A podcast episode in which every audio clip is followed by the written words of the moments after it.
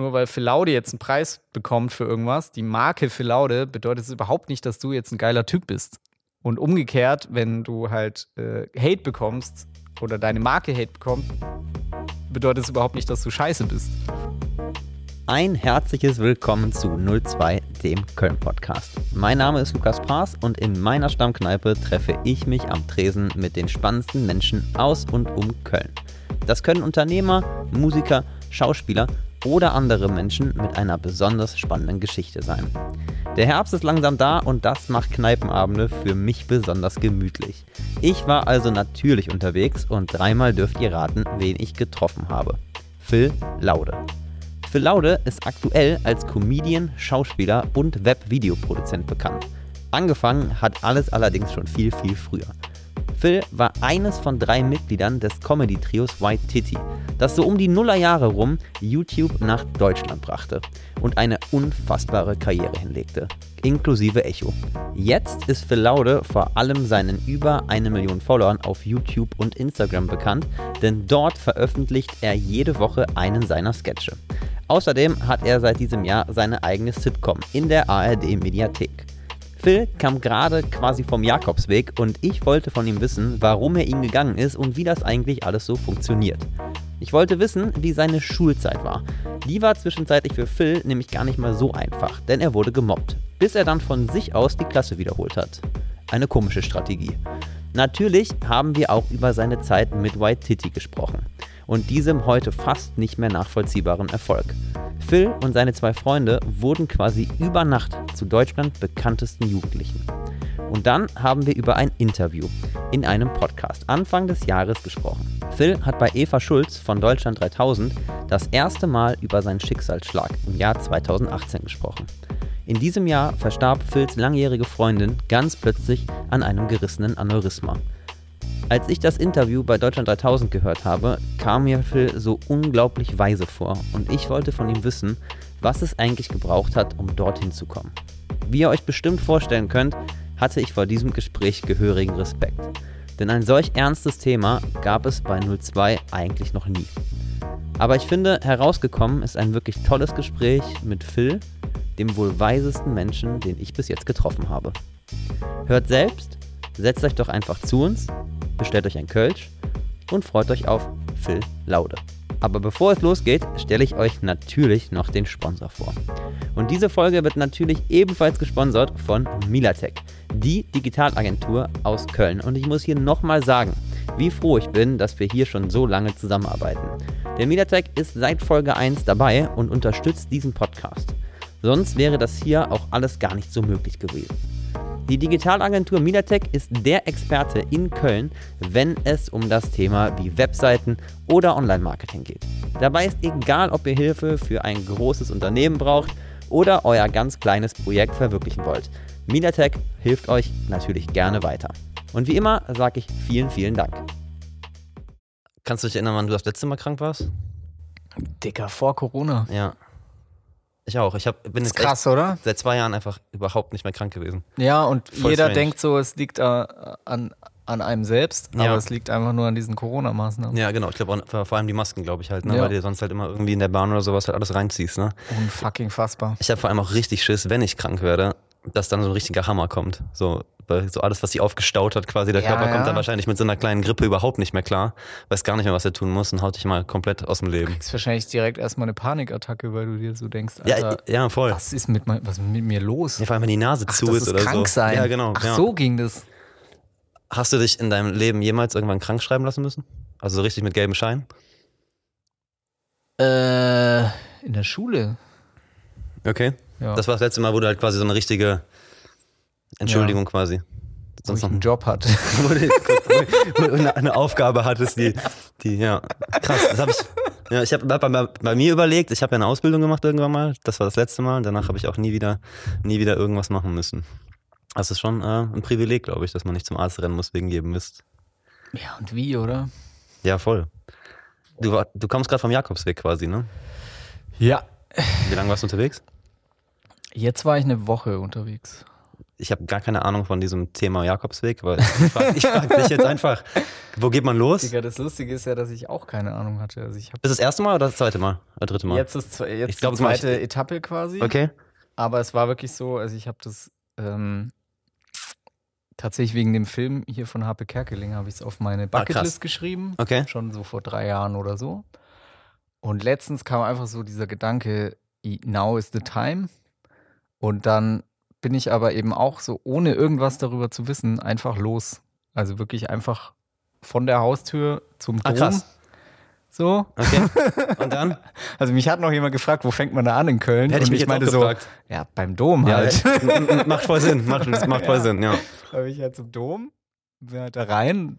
Ähm, also davor habe ich nochmal gegoogelt und äh, habe mir halt schon so, also klar, ich hatte einen Rucksack halt, noch so Ja. einen Travel-Rucksack irgendwie, noch so abgeranzte Sportschuhe und äh, ja, dann halt zwei Paar Unterhosen und so. Und ja, und dann zum Dom und dann da rein und dann, du kriegst so einen Pilgerpass und den kannst du halt so abstempeln lassen. Ich habe den halt gefragt, ob ich so einen Stempel haben kann.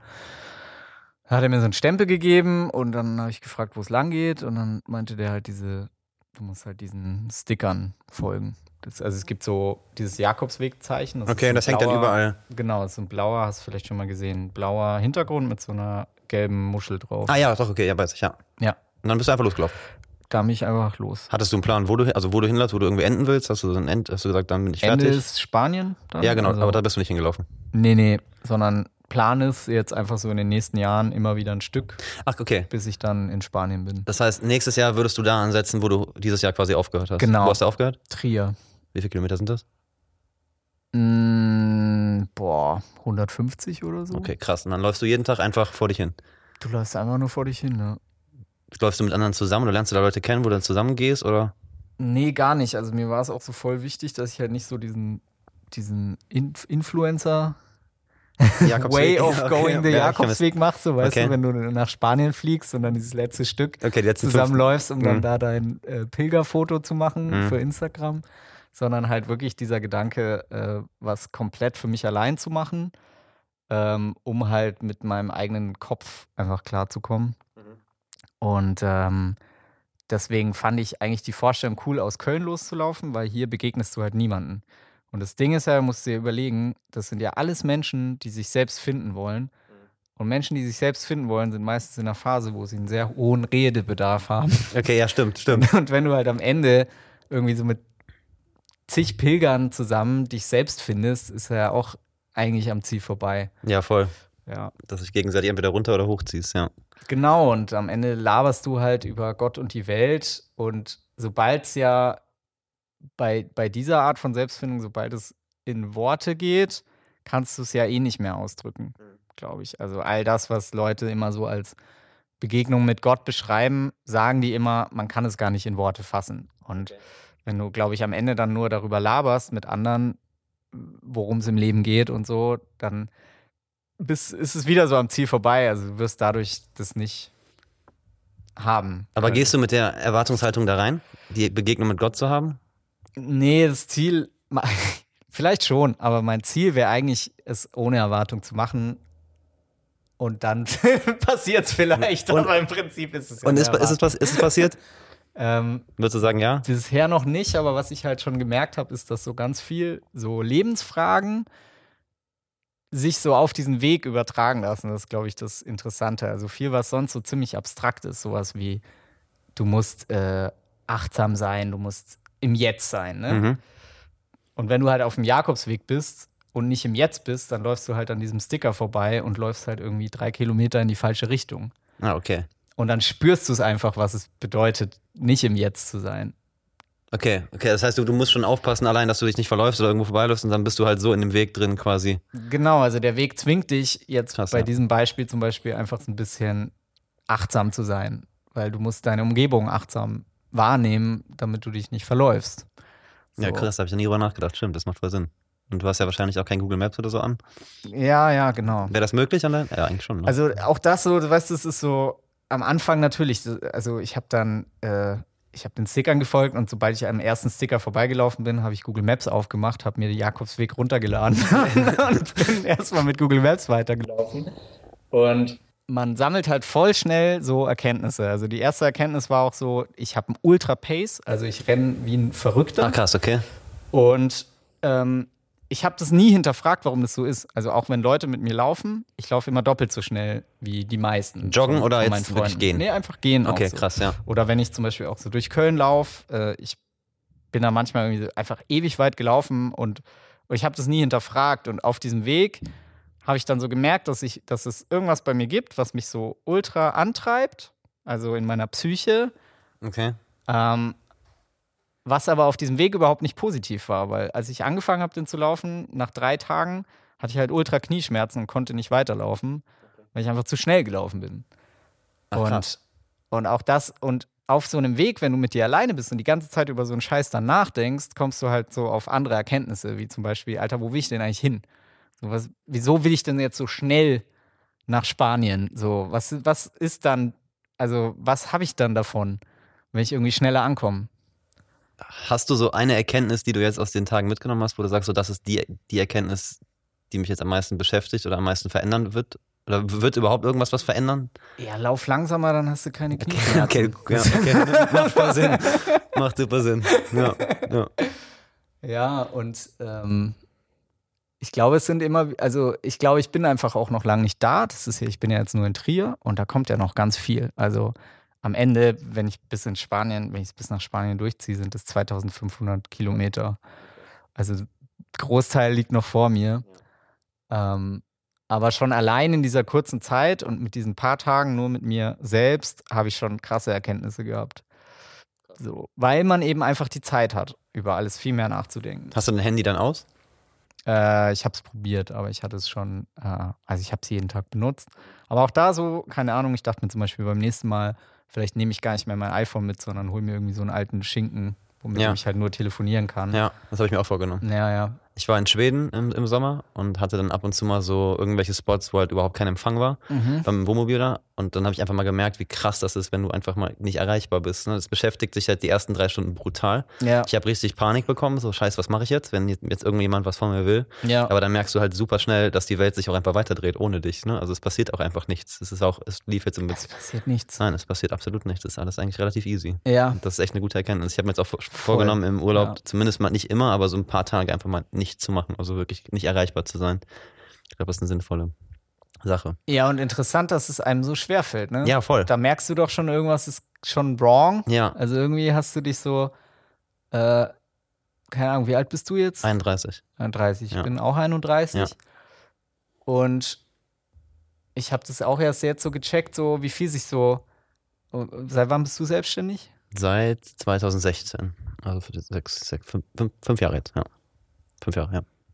Ja, wie schnell das halt auch was mit der Psyche macht. Voll, Ne? voll. Ja. Ich weiß nicht, wie das bei dir ist, wenn du morgens aufwachst. Bei mir ist das halt richtig krass und das muss ich mir auch unbedingt abgewöhnen. Ich greife halt sofort zum Handy. Mein Handy liegt halt, das war jetzt der Schritt, den wir letztes Jahr gemacht haben. Wir haben die Handys aus dem Schlafzimmer verbannt, Mhm. was aber teilweise wirklich dazu führt, wenn ich mal länger schlafe, dass ich teilweise in der Nacht um 8 Uhr aufstehe, wenn ich aufs Klo muss oder so, aber dann nehme ich safe mein Handy mit aufs Klo und check da schon meine Mails. Das ist, glaube ich, echt nicht gesund. Ja. Und das probiere ich jetzt dazu zu vermeiden. Wann guckst du zum ersten Mal aufs Handy?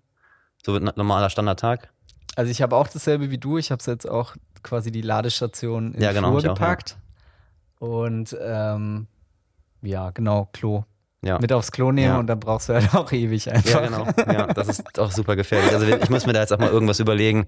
Ja. Das ist echt nicht so. Wobei, da sind wir ja schon viel weiter als die meisten. Also die meisten laden ja ihr Handy immer noch neben dem Bett, glaube ich. Ja, ja, voll. Also da, da bin ich auch froh, allein schon abends. Also wir haben bei uns im Schlafzimmer Laptop und Handyverbot. Es gibt einfach keine Devices so bei uns im Schlafzimmer. Ja. Entweder gut Fernsehen gibt's halt, aber Ja. halt, wir haben haben uns dann irgendwann echt, meine Freundin und ich, dabei erwischt, dass wir beide abends im Bett liegen um 22 Uhr. Jeder hat sein Handy oder Laptop auf dem Schoß und dann sitzt man da so bis 23 Uhr, null Kommunikation. Das ist halt Bullshit. Ja. Deswegen haben wir das dann auch jetzt echt, ziehen das jetzt durch und jetzt probiere ich das halt irgendwie morgens mal so ein bisschen, zumindest am Wochenende, dass man erst um elf das erste Mal aufs Handy guckt oder Ja. sowas und das zumindest mal ein bisschen verschieben. Aber ja, du hast halt immer Angst, dass irgendwas ist oder irgendwas passiert, ne? Und Ja. Passiert halt einfach nichts. Und das ist echt geil, sich mal diese Angst zu stellen, wie du richtig sagst, im Urlaub oder sonst wo und einfach zu sagen, äh, ich, ich guck mal, was passiert und dann diese Erkenntnis zu haben, krass, es ist nichts passiert. So. Ja.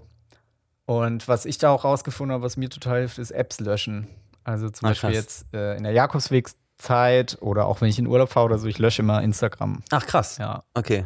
Und installierst dann danach wieder, weil diese allein schon dieser Installationsvorgang, das ist so diese erste Hürde. Diese Regel brechen, ne? Dann hast genau, ja, weil krass, das ist ja ganz schnell in deiner Psyche drin. Also diese, diese Swipes gehen ja automatisch. Ja. Du machst es ja völlig un Ja, ja, allem, unbewusst.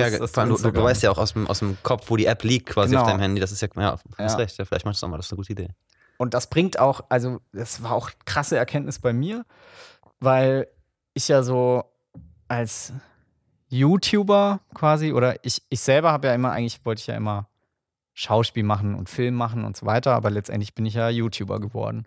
Und, und dann war ich so in diesem Business drin und dann war Waititi vorbei und dann dachte ich so, ähm, okay, du hast jetzt diesen Job. Und zu diesem Job gehört zum Beispiel auch einfach, dass du auf Instagram Stories machst, so, weil das ist das neue Ding, das machen jetzt alle Influencer, das musst du auch mitmachen. Und plötzlich war ich voll in diesem Game drin und auch erst letztes Jahr in der Corona-Zeit hatte ich dann diese, diesen Punkt, wo ich mich so hinterfragt habe und so gemerkt habe, Alter, das macht mir null Spaß. Ich finde es inhaltlich total scheiße, was ich da mache. Ich stehe da null dahinter und es war nie das, was ich eigentlich machen wollte. Und trotzdem mache ich das. Und warum mache ich das eigentlich? Ach, krass. Und jetzt machst du es nicht mehr. Nö. Ich habe mich nämlich gewundert, warum nichts kommt. allen entfolgt und mache keine Stories mehr. Krass. Weil ich ja eigentlich Sketche mache. Und jetzt ist das Kranke, meine Follower sind seitdem hochgegangen. Ach, krass. Ja. Wie erklärst du dir das? Ich glaube, ich habe die einfach abgefuckt mit meinen Stories. Jeder wollte Sketche von mir sehen. Und Ach, nicht krass. irgendwie so, wie, wie, dieser 30-Jährige da erzählt, yo, ich bin wieder im Büro und schreibe gerade Drehbücher. Auch kein Schwanz interessiert. Ach, krass. ja. Das kann gut sein. Ja. Ich glaube, die haben alle entfolgt, wenn sie wieder so eine Story von mir gesehen haben. Ich, Da laut, Laude macht deinen Job. Da hast du auf jeden Fall eine super Erkenntnis gewonnen. ja. Voll gut. Lass uns mal ganz vorne anfangen.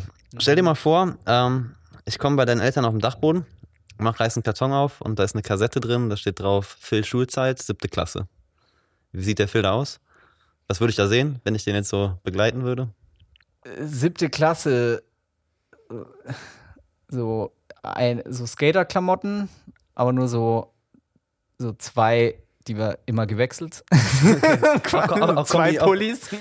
Kombiniert oder wirklich dann so zwei Outfits, die feststehen? Also, Nee, sondern quasi einfach, weil, nicht, weil ich nicht mehr, äh, weil ich mir nicht mehr leisten konnte. Okay, mhm. Und äh, dann immer so lang diesen einen Markenpulli so lang getragen, bis es halt geruchstechnisch nicht mehr ging. okay. Klingt gut. Ja. Und äh, ja, Skaten, Skateboard. Äh, ja, ich war sehr schüchtern damals. Bist du gern zur Schule gegangen? In der Zeit nicht, nee, es war so ein krasser Pressure, weil ich, äh, also, ich glaube, die achte Klasse war die schlimmste Klasse für mich. Die achte Klasse. Oder Okay. war auch in meinem Leben so die. die Wie alt ist man da? schlimmste- 14, 15 so in dem Dreh? So der Ja. Dreh, genau, und dann geht es gerade mit Mädels los und ich Mhm. war halt so ein bisschen der, ich war der Kleinste in der Klasse und ich war dann so das Mobbing-Opfer. Na krass, okay. Und äh, das war so mein, mein darkest. Warst du eher so zurückhaltend oder warst du so der Klassenclown, der möchte gern Klassenclown oder ruhig oder wie kann ich mir das vorstellen? ich glaube, da ging es dann so mit Comedy los, weil ich war halt immer schon so ein bisschen so ein Weirdo einfach. Und äh, ich glaube, ich habe dann versucht, dieses äh, Mobbing zu kompensieren, indem ich der Lustige bin. Aber es war dann halt so viel dieses äh, so auch über mich lachen. Und äh, ich habe das zwar immer genossen, wenn die Leute gelacht haben, aber dadurch, dass es dann mit dem Mobbing so einherging, war das halt äh, eine scheiß Zeit. einfach. Okay.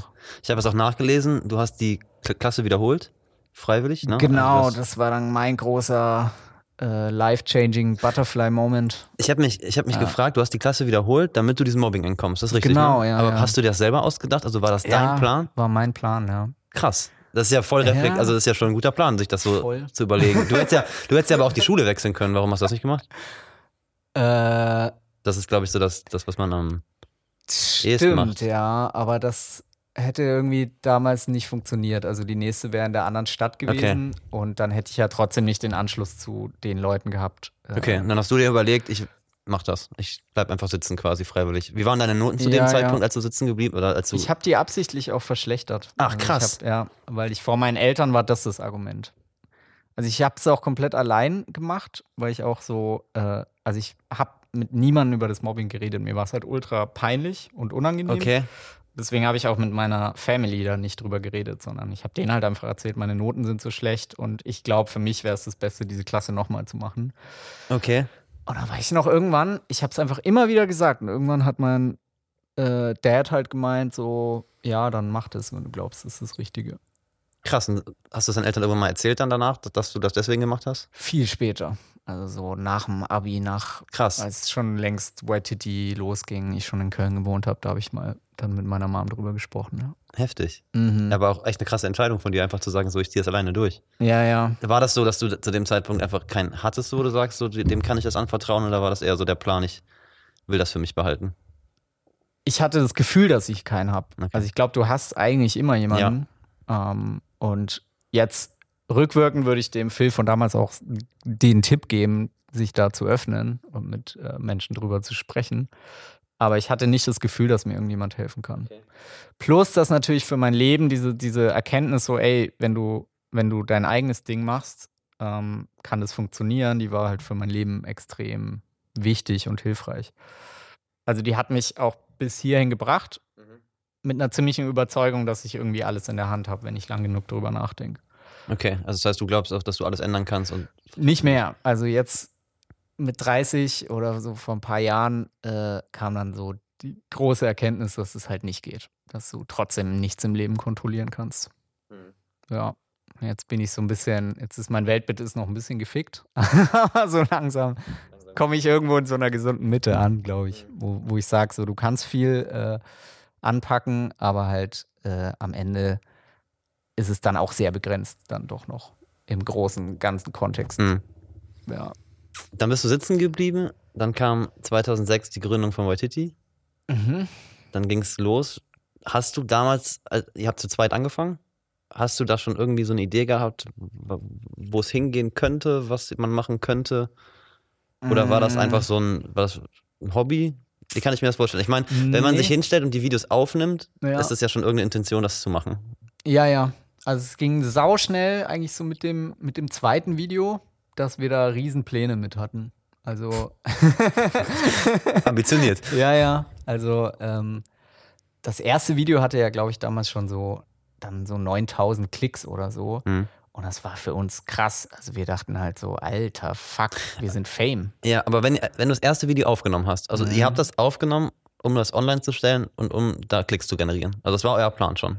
Der Plan war nicht so, lass uns mal ein bisschen Spökes machen und wir zeigen das mal ein paar Freunden. Mit dem ersten Jahr. Okay. Und dann Habt wurden aus diesen paar Freunden aber 9000 Menschen. Und das war für uns so, okay, wir sind berühmt. Ja, okay. krass. Aber hast du dich nach diesem Mobbing dann so krass gefangen, dass, weil das ist ja schon ein Schritt zu sagen, ich stelle ein Video online, zu dem Phil, den ich mir vorstelle, der gemobbt wird in der Schule und still und heimlich irgendwie sich entscheidet, dann, ich wiederhole die Klasse, dann so Ja. in die Öffentlichkeit zu gehen. Das ist ja schon ein Schritt in die Öffentlichkeit. Ja, ja, ich glaube, es war wie so ein Gegen, wie so eine Gegenbewegung Okay. zu dem davor. Also so dieses davor, ähm, also meine Mama ist ja auch Künstlerin, Mhm. die ist äh, Geigerin und äh, die war auch schon immer, äh, hat mich auch so gepusht, halt so, du musst, äh, sie wollte immer, dass ich Klavier spiele, aber dann auch Schauspiel machen und so und äh, hast ganz viel Talent und so und, und das war ja schon so in mir drin, aber ich konnte es halt nicht so rauslassen, weil ich ja so gemobbt wurde. Also, aber ich wollte eigentlich immer, also ich wollte eigentlich dazugehören und ich wollte auch entertainen und all das. Und dann ist das wie so rausgeplatzt. Also nach dem Wiederholen in der neuen Klasse, es hat halt, es hat zu 100% funktioniert. Weil Krass, die ja. Wiederholer sind halt die Rebellen und sind erstmal direkt Ich habe auch wiederholt. cool. Ja, ich habe hab, hab auch wiederholt und das ist Ja. genau wie du sagst. So. Ja, ich habe krass, ich hab, hab, ich hab nicht freiwillig wiederholt, aber ja, klar, man kommt dann halt rein und ist so der Coole von der Schule, ne? Ja. ja. Ja. Gegen System. Genau. Fuck the system.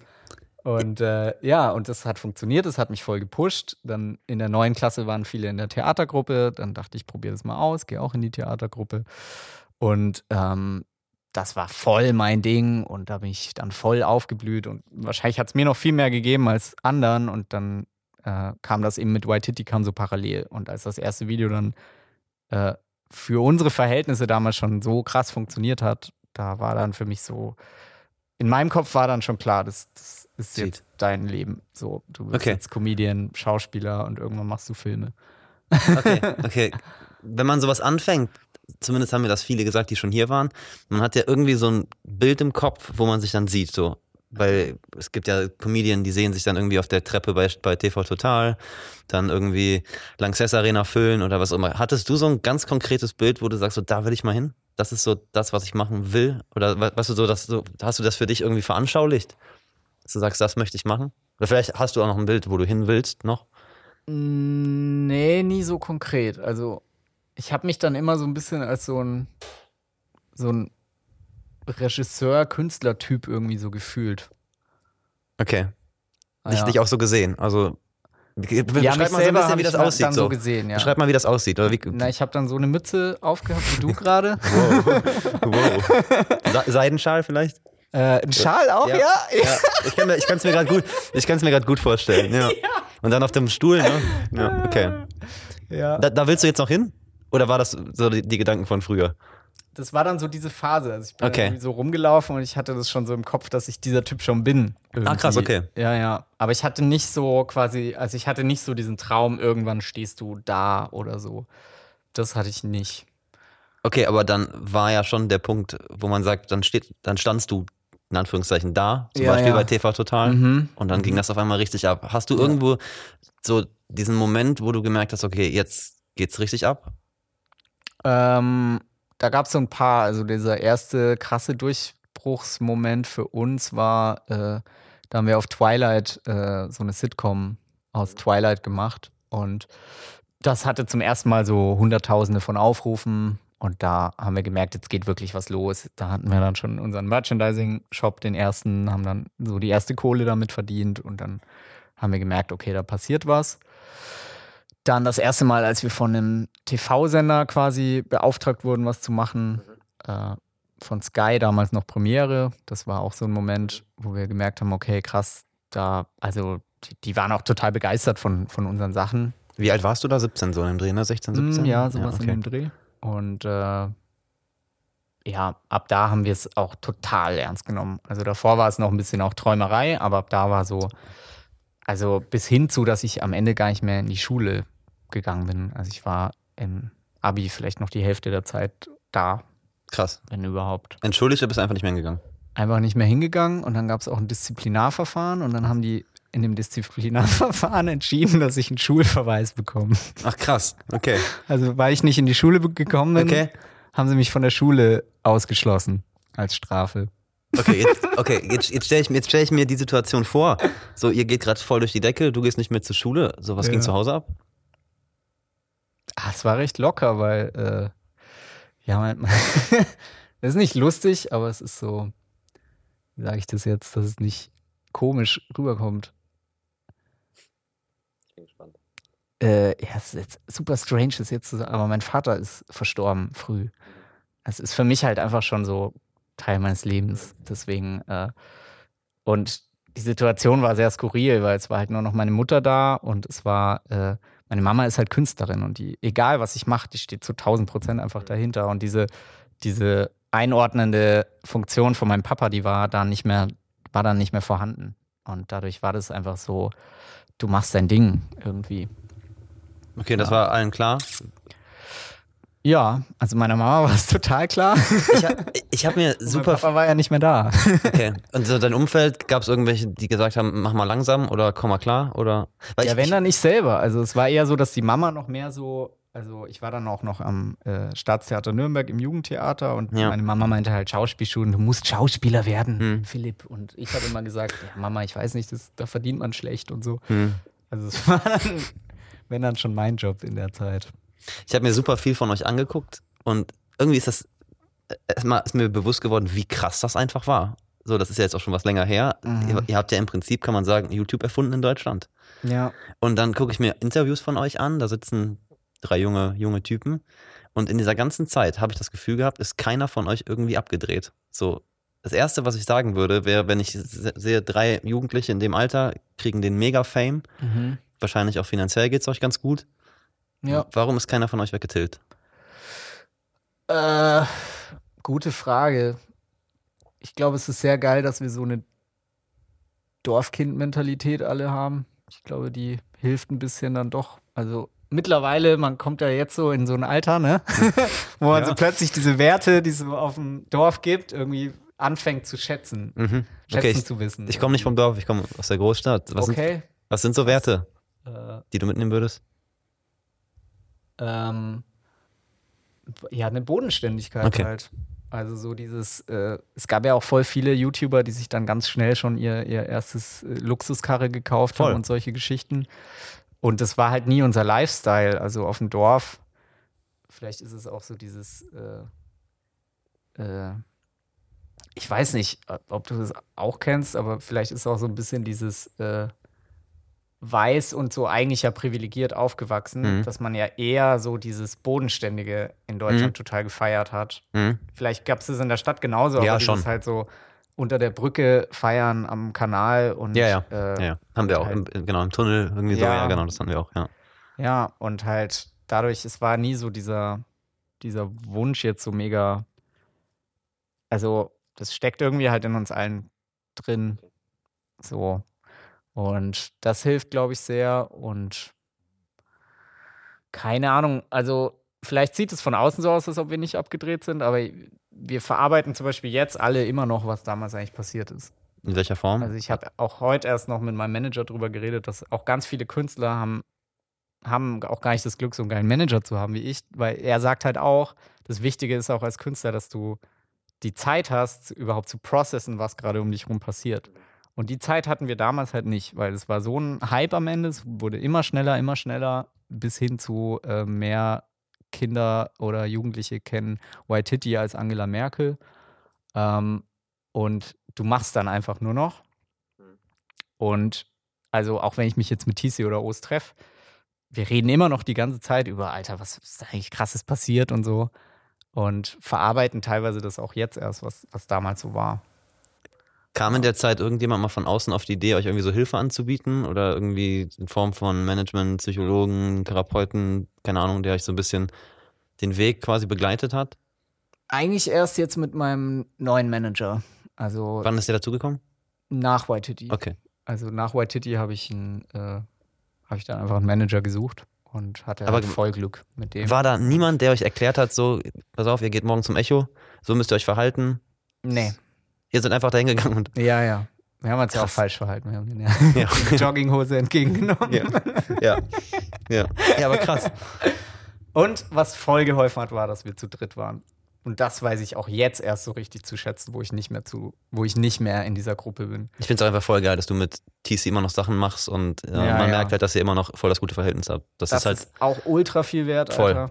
Das hat auch gedauert und es war auch Arbeit. Also es gibt garantiert auch ganz viele so Gruppen, die sich danach einfach komplett aus dem Weg gehen. Aber irgendwie war uns das beiden klar so, äh, dass wir wieder zusammenfinden wollen, auch danach. Ähm, und jetzt ist es auch wieder so. Und das ist voll viel wert, weil man kann sich jetzt halt immer noch über diese Zeit austauschen. Und das kannst du mit niemand anderen. Das ist einfach, ja. Und äh, dadurch, dass wir auch zu dritt waren, hatten wir immer diesen Schutz, dass wir uns gegenseitig so, weißt du, wir waren auf dem Echo, aber wir waren gleichzeitig, waren wir zu dritt Okay, ja. da und das war diese fremde, strange, beschissene Welt auch. Also, die ist auch scheiße. Also, das ist eine Kackwelt, wenn du da nicht so deinen Schutz hast und deine Bubble, weil es ist so fucking oberflächlich. Also, es ist einfach so, gerade wenn es dann um so Preise geht, weißt du, weil es geht ja um Menschen am Ende und Menschen so zu ranken und zu bewerten und zu vergleichen, das ist einfach voll bescheuert. Hast du das da schon so empfunden, als du da oben auf der Bühne standst? Oder war das da noch so? Ich, ich merke es jetzt erst, also ich merke es jetzt erst, wo ich, äh, wo halt Phil Laude draufsteht, Mhm. was das psychisch mit einem macht, wenn du da eben nicht dein Team hast und dich auch abgrenzt und dir klar machst, hey, nur weil Phil Laude jetzt einen Preis bekommt für irgendwas, die Marke Phil Laude bedeutet es überhaupt nicht, dass du jetzt ein geiler Typ bist. Und umgekehrt, wenn du halt äh, Hate bekommst oder deine Marke Hate bekommt, bedeutet es überhaupt nicht, dass du scheiße bist. Und das merke ich jetzt erst, wie, wie wichtig das ist. Weil davor war es eben White Titty. Mhm. Und Jetzt bist du. und jetzt bin ich, genau. Lass uns da mal kurz bei White City bleiben. Ende 2015, der Hype ist real. Es ging ja immer noch ab. Mhm. Und ihr entscheidet euch, das war's. Da kommt ein Video raus und ihr sagt, es ist Feierabend. ja, Ist das eine kollektive Entscheidung gewesen? Oder gab's, waren alle drei hundertprozentig dafür, das zu stoppen? äh, es war nicht alle drei gleich viel dafür. Okay. es gab schon eine heftige Diskussion. Wo warst du in der Diskussion? Willst du das sagen? In der Mitte. Okay, Ja. diplomatische Antwort, ja. Mhm. Und ähm, wir haben auch über ein Jahr gebraucht, um die Entscheidung so final zu treffen. Also wir haben schon ein Jahr davor, hat es schon hart gekriselt und wir haben schon gesagt, irgendwie so, es geht so nicht weiter. Und dann haben wir uns sehr viel Zeit dafür genommen. Okay. Nochmal. Ja, und dann haben wir auch gesagt, wenn wir, wenn wir dann aufhören, dann wollen wir nicht so, so ausfaden und so alles offen halten und so, sondern lieber nochmal einmal ganz deutlich und dann hören wir auf. Ich habe mich gefragt, als ich mir das Video angeguckt habe und dann auch noch euer Statement, fühlt man sich in dem Moment nicht unfassbar undankbar? So, du, ihr seid super Ja. jung, ihr seid super erfolgreich, alle feiern euch und ihr setzt euch einfach hin und sagt, ciao, das war's. Ja, ja. Wie bist du damit umgegangen? Also am schlimmsten fühlt sich tatsächlich bei den Leuten an, die dir halt persönlich nahestehen. Also bei dem Team zum Beispiel. Das Okay, war, ja. Das war echt hart und es war auch kacke. Also im Nachhinein äh, kann man, jetzt weiß ich, dass man das auch besser machen kann. Okay. Weil da gab es viel so äh, Kommunikationsgedöns halt, ne? Also es war halt so, wir selber waren völlig überfordert auch. Also es war ja psychisch, es war ja wirklich sauhart, damit aufzuhören. Also das machst du ja nicht mal eben so. nee, nee, klar, das verstehe ich. war schon, und wir waren sehr in unseren eigenen Gedanken und schon damit sehr beschäftigt und haben dann halt völlig übersehen, dass es vielleicht super wichtig wäre, mal mit den einzelnen Teamleuten zu sprechen, Hm. bevor wir plötzlich einfach beschließen, äh, dass wir aufhören. Habt ihr euch danach entschuldigt bei den Leuten? Äh, ich glaube noch nicht bei allen. Kann man vielleicht nochmal nachholen, aber mit denen, mit denen dann wieder Gespräche zustande kamen, so äh, redet man dann schon nochmal über die Zeit und sagt, okay, das ist vielleicht ein bisschen kacke gelaufen und so und wir waren jung und wussten auch noch nicht so viel übers Leben. Ähm, aber ja, also da ist, ist, es irgendwie am, am beschissensten gewesen. Und der Community gegenüber ist es halt so, also mittlerweile sehe ich das auch eh so als, als eine komplizierte Beziehung halt an, weil es ist ja doch sehr einseitig. Also die kennen dich ja total und du kennst sie ja überhaupt nicht. Und äh, ja, deswegen, es sind halt einfach fremde Menschen, die dann auch, aber teilweise ja schon geschrieben haben, es ist so schrecklich und so, aber dann läuft ja eigentlich schon ein bisschen was falsch, wenn es so schrecklich ist für dich, glaube ich. Also, ich will das mittlerweile zum Beispiel gar nicht mehr. Also, Was genau? dass es so Hardcore-Fans von mir gäbe. So. Das Ja, ist auch nicht mehr so. Also, es war ja in der Waititi-Zeit, wir waren ja am Ja, Ende wie voll. so eine Boyband. Ja, vor allem Äh, auch jetzt noch, ne? Also wenn ich mir eure alten Videos angucke und die Ja. aktuellen Kommentare, da sind Leute, die echt immer euch noch richtig abfeiern, ne? Ja. Also die sich nichts mehr wünschen als da war ein Kommentar, schick alle anderen YouTuber irgendwo hin, solange die, ihr wiederkommt. So, Ja. Das hat sich ja auch bis heute be bewahrt, so letztendlich, ne? Ja, Aber warum hast du keine Hardcore-Fans? Was glaubst du? Wie, wie, wie kannst du das beeinflussen? Du kannst es ja nicht so richtig beeinflussen. also ich mache ich, ich, ich mach auf, auf jeden Fall nichts, was das irgendwie supportet oder so. Also ich versuche den Leuten eher zu vermitteln, dass sie halt ihren eigenen Weg gehen sollen und äh, dass ich so gern die da so mal begleite und irgendwie, ich glaube, also irgendjemand meinte auch zu mir so, die Leute feiern eher deine Produkte als dich als Person mittlerweile und das ist was Gutes. Also zum Beispiel, dass sie halt meine Charaktere, Frank Stimpel, den Eimann ähm, oder meine Serie dann geil finden, ist ja eigentlich viel besser, weil das ist dann eine gesundere Distanz, glaube ich. Und ich finde, also ich persönlich finde das eigentlich gut. Okay. Ja. Jetzt seid ihr nach dem Ausstieg oder nach dem Ende alle drei in komplett unterschiedliche Richtungen gelaufen. Ja. War dir, bleiben wir mal bei dir, war dir klar, dass das funktioniert, was du danach vorhattest? Also, dass du, in, du, hast ja quasi den Waititi-Weg in Anführungszeichen weitergegangen, nur halt alleine. Mhm. War dir klar, dass das läuft? Ähm, nee, also es ging auch über Umwege. Ich wollte dann erst ähm, nur noch Schauspiel machen. Hab dann ja bei Bibi und Tina mitgemacht. Dann hatte ich so eine richtig gute Schauspielagentur in Berlin und war dann da auch auf so Agenturempfängen und so weiter. Aber diese Welt war mir sehr, äh, hab, ich habe mich da nie wohl gefühlt, weil es war wieder so ein bisschen so dieses, du bist eigentlich dein eigener Chef und plötzlich bist du wieder so, musst irgendwie so Dienen. äh, ja, ja, Ja, mhm. genau. Und so in Ärsche kriechen und so. Und das ist einfach nie meine Stärke gewesen. Ich komme mir da auch total falsch dann vor. Und äh, ja, deswegen, vielleicht hat es auch deswegen dann einfach nicht so funktioniert. Also ich habe einfach nicht so viele Schauspielanfragen bekommen.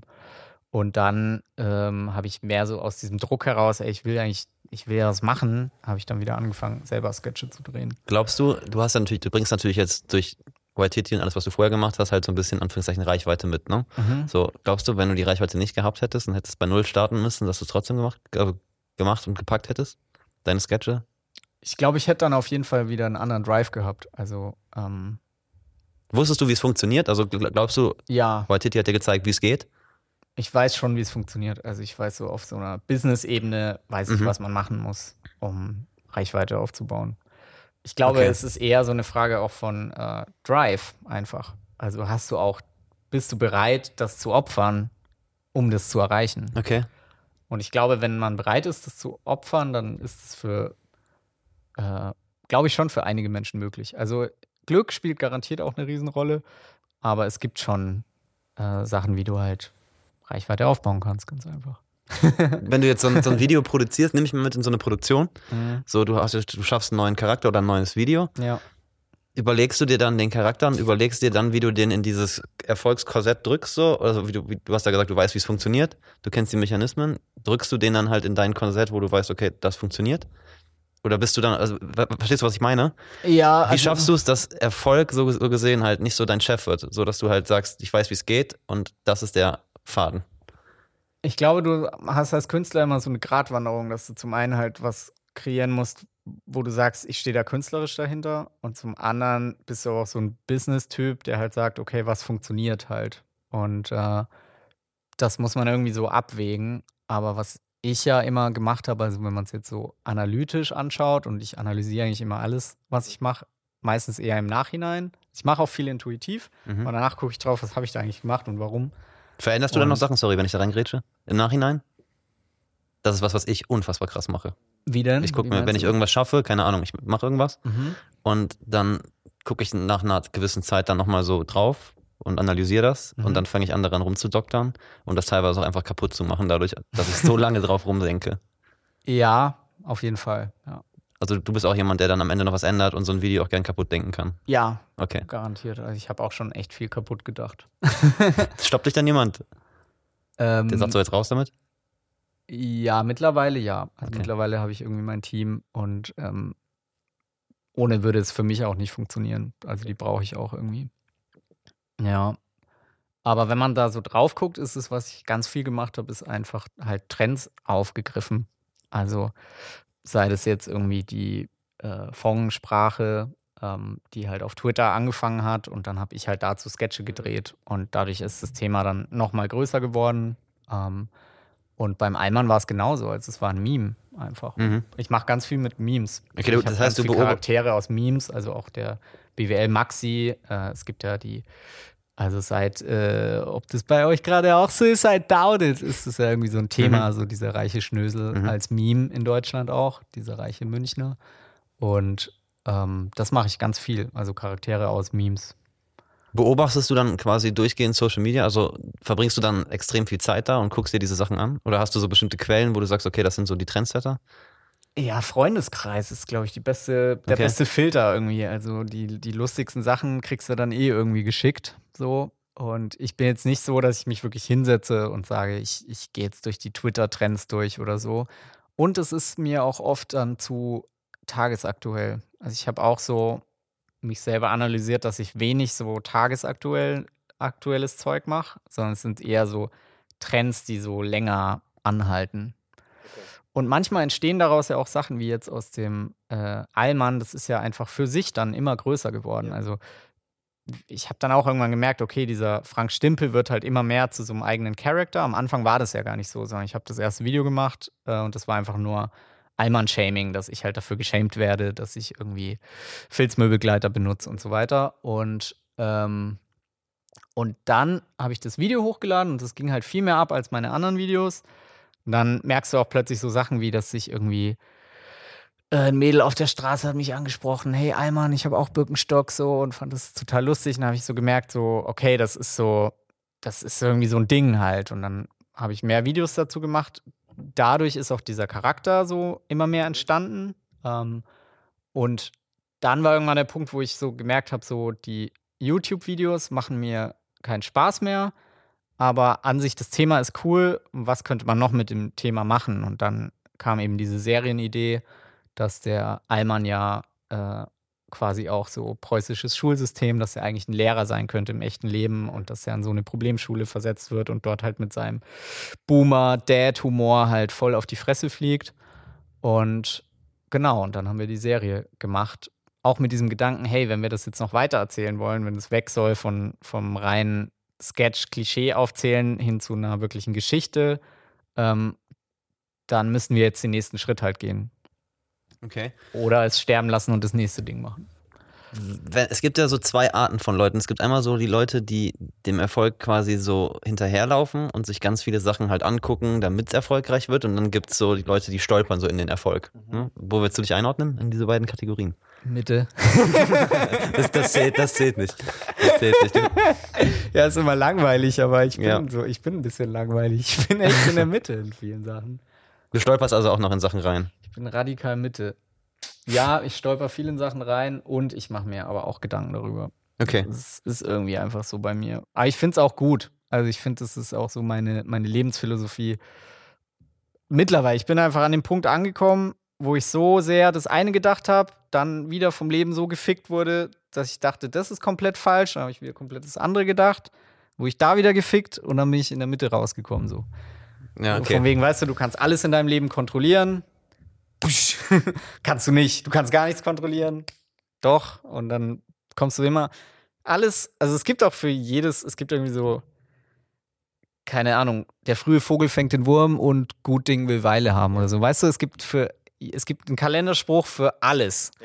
Und am Ende ist es halt alles wahr und falsch. Und das ist halt, wir Menschen kommen damit nicht klar. Wir wollen immer Binärcode, weißt du, 0 und 1, aber in Wirklichkeit ist halt alles Quantengedöns und nichts ist zu 100% wahr. So, und das ist schon meine Lebensphilosophie. Die ist halt langweilig. Ist Ja. halt Mitte. La- Langweilig. Nee, ich ich habe mir die letzten Interviews von dir angeguckt oder Podcasts von dir angehört. Und ich finde, du hast eine unfassbare Lebensweisheit so. Also du, wenn du redest, hat man irgendwie so das Gefühl, du bist unfassbar weise. Ich habe jetzt Ja, nicht so viel von stimmt. früher geguckt. okay. nicht so viel von früher geguckt. Warst du vor dem Jahr 2018 auch schon so weise? Also eine Sache muss ich dazu direkt mal sagen. Der weiseste Podcast, den ich je gemacht habe, das ist der bei Eva Schulz Ja. gewesen. Ich weiß Da- nicht, ob da- du den gehört hast. Da möchte ich auch kurz was zu sagen, beziehungsweise dich was fragen zu. Genau, pass auf. Und ich habe den selber gehört und War ich das dachte geplant? mir, nee, das war nicht geplant. Aber ich habe diesen Podcast gehört und ich dachte mir so, Alter, ich wäre so gern dieser, dieser Phil Laude in dem Podcast. Ja, unfassbar krass. Weil man unfassbar redet krass. ja immer auch viel weiser daher, als wie man in Wirklichkeit lebt. Unfassbar reflektiert, unfassbar weise. ja. Aber danach zu leben ist ja nochmal eine ganz andere Challenge. Wie, wie hast du das geschafft in diesen zwei Jahren? Ja, sind ja fast zwei Jahre, ja, genau. So dieses aufzubauen, dich da hinzusetzen und darüber reden zu können. Also, äh, es geht ja um einen Schicksalsschlag, der jetzt schon drei Jahre her ist. Da habe ich meine Freundin verloren, äh, ganz plötzlich. Und ich glaube, warum es geht, warum ich darüber jetzt auch schon reden kann, ist, weil ich es einfach ganz viel mache. Also, Hilft dir das? ja, Aber du hast auch in dem Podcast gesagt, dass es vorher, dass es vorher halt unmöglich war. Aber wie kommt man dahin? Verstehst du? Ich will gar nicht so viel über dieses, also ich möchte dich jetzt auch nicht in eine unangenehme Situation bringen, aber Ja. ich finde es unfassbar wichtig, glaube ich. Kann, da kann man, glaube ich, unfassbar viel mitnehmen, sich dahin hingehen zu bewegen oder wieder rauszukommen aus diesem Loch. Wie kommt man da raus? Zeit. Zeit. Zeit und der Haupt, das Hauptding, was ich auch in dem Podcast mit Eva Schulz, wo ich quasi das erste Mal darüber auch öffentlich geredet habe, gesagt habe, ist so dieser eine Satz, der mir aus einem Buch total hängen geblieben ist, der Weg aus dem Schmerz ist durch den Schmerz. Und ich habe sehr viel, also bis heute, also ich habe auch gestern wieder äh, von ihr geträumt und wache auch immer noch nachts auf und dann heule ich auch immer noch los und so. Das ist alles noch nicht weg. Und ähm, man kriegt ja auch immer von den Menschen immer nur so einen Teil mit. Also ähm, ist ja dieser klassische Pinterest-T-Shirt-Spruch wieder, jeder hat sein, äh, äh, sei zu jedem freundlich, weil jeder hat dieses Päckchen, jeder hat seine Geschichte und in jeder Geschichte sind schlimme Dinge passiert. Aber das heißt ja nicht, dass dann alles, ähm, es ist nicht alles Kacke. Also eine der ersten, der ersten Dinge, die für mich voll schön war, war einfach, nachdem das passiert ist, war ich irgendwie so zwei Tage später oder so, war ich bei der Thai-Massage. Und ich war einfach so da und ich habe das halt genossen, einfach nur massiert zu werden. Weil, und dann habe ich gemerkt, ey, selbst jetzt, selbst schon zwei Tage später, kannst du eine Stunde. Ich, ich habe nicht mal die ganze Stunde, aber ich hatte Momente, ich hatte kurze Momente drin, wo ich einfach wieder was, also wo ich auch da schon was genießen konnte. Und das geht halt. Also du kannst ja nicht, du bist dann ja nicht 24 Stunden am Tag komplett, komplett am, am Heulen es fuck, das geht gar nicht. Du heulst und dann ist es wieder raus. Und dann hast du wieder einen Moment. Und was in diesen drei Jahren jetzt einfach passiert ist, ist, dass die Abstände zwischen diesen wirklich schlimmen Breakdowns, nenne ich die immer, die werden halt immer länger. Einfach. Hast, hast du so eine Ahnung für dich, inwieweit du in Anführungszeichen geheilt bist davon? Also von dieser Trauer, also wo du stehst, wo du jetzt gerade selber stehst? Kannst du das für dich ein, einsortieren? Mm, nicht so wirklich. Also alles danach ist dann wieder total. Also es kommen dann so viele Herausforderungen, die alle eine andere, nochmal eine andere Farbe haben irgendwie. Also äh,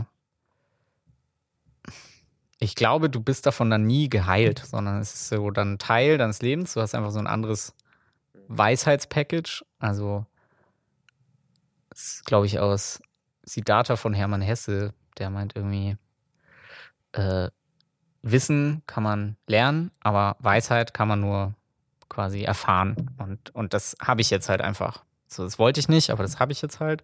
Und das macht das ganze Leben halt anders. Also du siehst alles durch eine andere Brille und die ist halt jetzt da. Also die geht nie weg und es ist eher der, der Job, nicht zu sagen, ich muss mich heilen, ich muss wieder so werden wie davor, it's not gonna happen, sondern eher zu sagen, wie kann ich das jetzt in meine Persönlichkeit integrieren ähm, und in mein Leben integrieren, dass ich halt einfach damit rumlaufe, mit dieser Brille. War dir klar irgendwie, dass dieser Phil Laude, der jetzt so verändert ist, dass der in der Öffentlichkeit bleibt?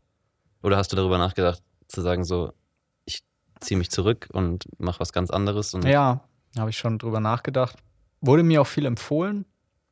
Aber mein Ratschlag wäre da auch so: Schau mal, wenn sowas passiert, ne, wenn so ein wichtiger Mensch von dir einfach nicht mehr da ist, es ändert sich ja schon so viel mhm. in deinem Leben. So viel ist komplett anders. Und dann war meine Strategie eher zu sagen, versuch das andere möglichst, okay. möglichst beizubehalten. Und ganz viele sagen ja auch, dann verreis erstmal oder so, mhm. aber dann ist ja noch mehr anders. Dann bricht dir ja noch mehr von deinem Halt weg, mhm. quasi. Mhm. Und deswegen war mein Weg einfach eher zu sagen, versuch das andere ähm, zu behalten. So. Das hast du auch für dich entschieden. Ja, das war dann schon so, so eine, also es war schon was, wo ich viel drüber nachgedacht habe und wo ich dann einfach gespürt habe, das ist irgendwie das Richtige. Also wenn das jetzt auch noch wegfällt, wenn es auch noch mein Job, der mich ja schon, also der ja auch ganz viel von meinem Selbstwert irgendwie ausmacht, wenn der jetzt auch noch wegfallen würde oder komplett anders werden würde, dann wäre ich ein bisschen, dann wäre ich noch mehr lost gewesen einfach. Und gleichzeitig verändert sich es natürlich. Also gleichzeitig, ähm, ja, also eigentlich deine ganzen Werte werden nochmal so voll aufgewühlt durch so ein Erlebnis. Und es ist halt so, alles muss ich so neu finden und das ist auch so voll meine, meine Schwierigkeit auch in meinem Leben immer noch so zu sagen, was ist richtig, was ist falsch. Fuck, die Welt ist viel komplizierter, als du davor gedacht hast. Okay, ah. das ist so eine Erkenntnis, die du mitgenommen hast, dass die Welt komplizierter ist. Ja, ja, ja. Krass. Und das kannst du nicht vorher wissen, du kannst ja. es nicht. Also, du kannst, es geht nicht. Du kannst es nur selber erfahren und dann lebst du einfach in einer anderen Welt und die ist komplizierter. Ja. das kann man nicht anders sagen. Und damit muss man sich anfreunden und es dauert halt seine Zeit. Und das ist, das ist genau der Prozess. Also ich mache ja auch eine Therapie äh, und das ist so gefühlt so genau das, was da irgendwie auch in der Therapie so, glaube ich, so versucht wird mit mir zu machen, irgendwie so dieses neue Weltbild halt einfach zu akzeptieren. Zu sagen, ja, that's the shit, so sieht's aus. Das ist das Leben. Und trotzdem, alles cool, so ist es halt. Ja. Wie lange machst du die Therapie jetzt schon? Ja, es war auch voll krass, weil ich den Termin quasi für sie ausgemacht habe. Und das war zwei Tage nachdem sie verstorben ist, war der Termin für sie und ich bin dann hingegangen. Ach, krass. Und der Therapeut war richtig scheiße. okay. Der war richtig kacke. Dann habe ich zu einer anderen die war auch richtig kacke. Und dann habe ich den gefunden beim dritten Anlauf, bei dem ich jetzt immer noch bin. Und der ist richtig gut. Das war eine ähnliche Findungsphase wie bei mir. Ich gehe ich geh auch zum Therapeuten, aber noch nicht so lange. Mhm. Ähm, und erzähle all meinen Freunden, dass es unfassbar gut ist, dahin zu gehen. Das ist wirklich echt etwas, was super viel Sinn macht, finde ich. Ja, Mann. Also ich würde jetzt nicht sagen, dass ich annähernd das gemacht, also das durchgemacht, irgendwas durchgemacht habe, was in deine Richtung geht. Aber es ist einfach für jeden Menschen, der Ja. etwas Problematisches hat, echt sinnvoll. Also das ist echt richtig hast, krass. hast du auch diesen Effekt, dass du allen das so sehr wünscht, dass du es auch allen ständig empfiehlst? Voll, voll. total, total. Und das ist un ungelogen. Ich war, ich war super anti. Ich hatte überhaupt keinen Bock darauf, weil ich auch einfach keiner bin, der Leuten sein, seine Probleme aufdrücken möchte oder mit fremden Menschen drüber redet. Aber gerade, dass diese unfassbare Objektivität und dieses Ja. Trennen, wirklich einfach nur dieser Blick auf diese Sachen und Ja. teilweise sind es auch total banale Sachen, die wir da besprechen, aber Ja. einfach so ein objektiver Blick, der nicht schön geredet ist, der einfach sagt, Lukas, das läuft so nicht. Mhm. Oder das ist gut, was du machst. Das Ja. ist so viel wert. Ja. Und das kann ich echt jedem wünschen, so dass das halt viel mehr Leute machen. Und gerade so dieses auch so, was auch ja überhaupt nicht gesund ist, ist so dieses Kleinreden von Luxusproblemen. Ja, genau. Weil ähm, ich habe jetzt die ganze Range mitbekommen, ne? Von wirklich krass Alter, der Typ hat ja richtig was erlebt, bis hin zu absoluten Luxusproblemen wie, hey, ich habe nur noch eine halbe Million Klicks auf dem Video Mhm. statt einer Million. Und ich weiß, dass sich beides sau scheiße anfühlen kann. Also das, das eine war halt die Trauer des Todes und das andere war äh, Panikattacken, weil ich das Gefühl hatte, ich verliere meine Existenz. Hm. Und beides war total schrecklich für mich. Mhm. Also, und das, damit habe ich auf jeden Fall aufgehört, auch so bei Freunden oder so, das so zu raten. Also quasi eine, eine Schwere von einem Problem, die ist komplett subjektiv. Ja, voll. Und es ist, also auch mein Therapeut sagt genau dasselbe. Der hat auch irgendwann, habe ich halt gesagt, gerade habe ich eigentlich nur Luxusprobleme. Er schaut mich sehr ernst an und meint, das sind Probleme. Ja. So, Ja, und vor allem, wenn man das einfach mal vergleicht, du gehst wegen jedem Unsinn zum Arzt, mhm. Schnupfen, dein Finger kribbelt oder was auch immer. Ja, ja. Und so bei, bei deiner Seele, in Anführungszeichen, bist du so, dass die muss erstmal komplett zusammenbrechen, bis du irgendetwas tust, was ja komplett Schwachsinn ist. Völliger, völliger Bullshit. Ja. Und zum Glück bricht es gerade auf. Also das ich ist auch das echt Gefühl. schön. Ja. Und ich kann es wirklich nur jedem empfehlen, der sich nicht gut fühlt. Ähm, und das auch nicht klein zu reden, weil es absolut so, wie du sagst. Also, das ist doch das Wichtigste, weil alles entsteht ja in deinem. In deinem Es ist Kopf, ja nicht ja. nur die Seele, es ist auch einfach dieses scheiß Organ. ja, ja, voll. Es ist dein, dein Hirn und das, wieso sollte das völlig, äh, alles ist anfällig für irgendwas und dein Gehirn soll einfach funktionieren? ja. Und, Hä? braucht, und braucht, braucht keine Pflege oder ähnliches. ja. genau. Voll. Jetzt hast du seit kurzem irgendwie so deinen Schutzraum Video, Social Media verlassen und stehst auch auf Bühnen. Ja. Ja. Wie kam das? Du hast gesagt, Schauspielen ist ja immer noch so eine Sache, also selbst Schauspielerei ist ja nicht unbedingt auf der Bühne, ne? Du hast ja dann quasi auch so einen Schutzraum, aber ich stelle mir das vor, wenn du Stand-up machst, ist das ja komplett ungeschützt. Ich glaube, es war auch ein bisschen therapeutisch. Also, Okay. ich habe meine ersten Versuche vor meinem Schicksalsschlag gestartet, habe dann entschieden, es ist nichts für mich. Aber es war so in mir drin noch so. Stand-up, Stand-up hast du abgebrochen. Und dann war dieser Schicksalsschlag und danach war irgendwie so auch der Wunsch, irgendwie so eine Herausforderung zu haben. Also auch schon als mein Vater verstorben ist, war das so, meine Bewältigungsstrategie war eigentlich Arbeit. Ähm, und das kann zu weit gehen, das ist auch bei mir zu weit gegangen teilweise, aber es ist schon keine schlechte, es ist kein schlechter Gedanke. Also mach einfach, mach was so. Und Stand-up ist natürlich von den, von den Emotionen, die das bei dir auslöst, ne, das ist einfach so krass. Wenn du da auf der Bühne bist, dann denkst du nicht über irgendwelche anderen Sachen in deinem Leben nach. Und deswegen war, glaube ich, dieser zweite Anlauf war schon auch so ein bisschen so Beschäftigungstherapie quasi. Und es war auch krass, weil ich dann so auf der Bühne auch gemerkt habe, diese, diese Abgefucktheit, die man so ein bisschen in diesen ersten Jahren nach so einem Schicksalsschlag, also es fängt bei mir jetzt gerade so langsam an, dass ich wieder sage, ich bin so in einem, in einem Leben angekommen. Und diese Zeit bis hierhin, so diese ersten drei Jahre, vor allem das erste Jahr und das zweite Jahr, war sehr so in so einer Zwischenwelt, wo du einfach so da bist, weiß nicht genau wieso. Und manchmal sind dir dann aber auch manchmal ist dir einfach alles scheißegal. Und das kann manchmal sogar ganz schön sein. Und beim Stand-up war das eine totale Entlastung. Also es war Dass so, du einfach gedacht hast, fuck it, ich probiere das einfach. Also davor war dieser Auftritt mir so wichtig, weißt du, und ich bin da so auf die Fresse geflogen. Ich, ich habe so schreckliche, so schreckliche Bühnenerfahrungen Ja, habe vorgesammelt. hab, ich hab's mir angehört. ja. Und äh, danach war die erste Erfahrung viel positiver, als ich eigentlich dachte, weil ich stand da und, und habe ich so gemerkt, beim ersten Joke lachen ein paar, hey cool, beim zweiten hat keiner gelacht, ja, irgendwie ist dir auch egal, scheiß drauf. Und dann lachen die mehr und dann dachte ich, hey cool, die lachen. Aber es war nicht so, es war nicht, es war wie durch so eine Watte, So geschützt. weil ich eh ja, noch okay. so betäubt war und einfach so die ganze, ist this real life? Was passiert eigentlich Mhm. hier? Und deswegen, ja, glaube ich, in, in dem Fall hat mich quasi auch dieses schwere Schicksal so ein bisschen geschützt davor, das so, so ernst zu nehmen, Mhm. einfach. Und dadurch war es dann viel einfacher, Stand-up zu machen. Ist dein Plan, das jetzt richtig groß zu machen? Also hast du Bock auf so eine richtige Live-Show und so? Oder willst du das eher so Nightwash im Kleinen? Ja, also ich hatte dann halt, äh, ähm, ich hatte dann das wirklich so als mein neues Lebensziel so gesehen. Aber dann kam Corona, Mhm. dann kam eine Romance, aus der mittlerweile eine tolle Beziehung wieder geworden Mhm. ist. Und äh, dadurch habe ich jetzt schon wieder so meinen ganzen Plan, so bin ich wieder am Überdenken und so dieses ständig rumreisen. Mal gucken. Also es ist irgendwie. Ja, also ich will jetzt wieder die ersten Auftritte machen. Ich Mhm. war jetzt aber ein Jahr auch wieder nicht auf der Bühne. Ich hau auch wieder richtig, machen wir wieder richtig in die Hosen. Echt? keine, Okay. ja, keine Ahnung, ob ich jetzt noch diese Schutzschicht habe.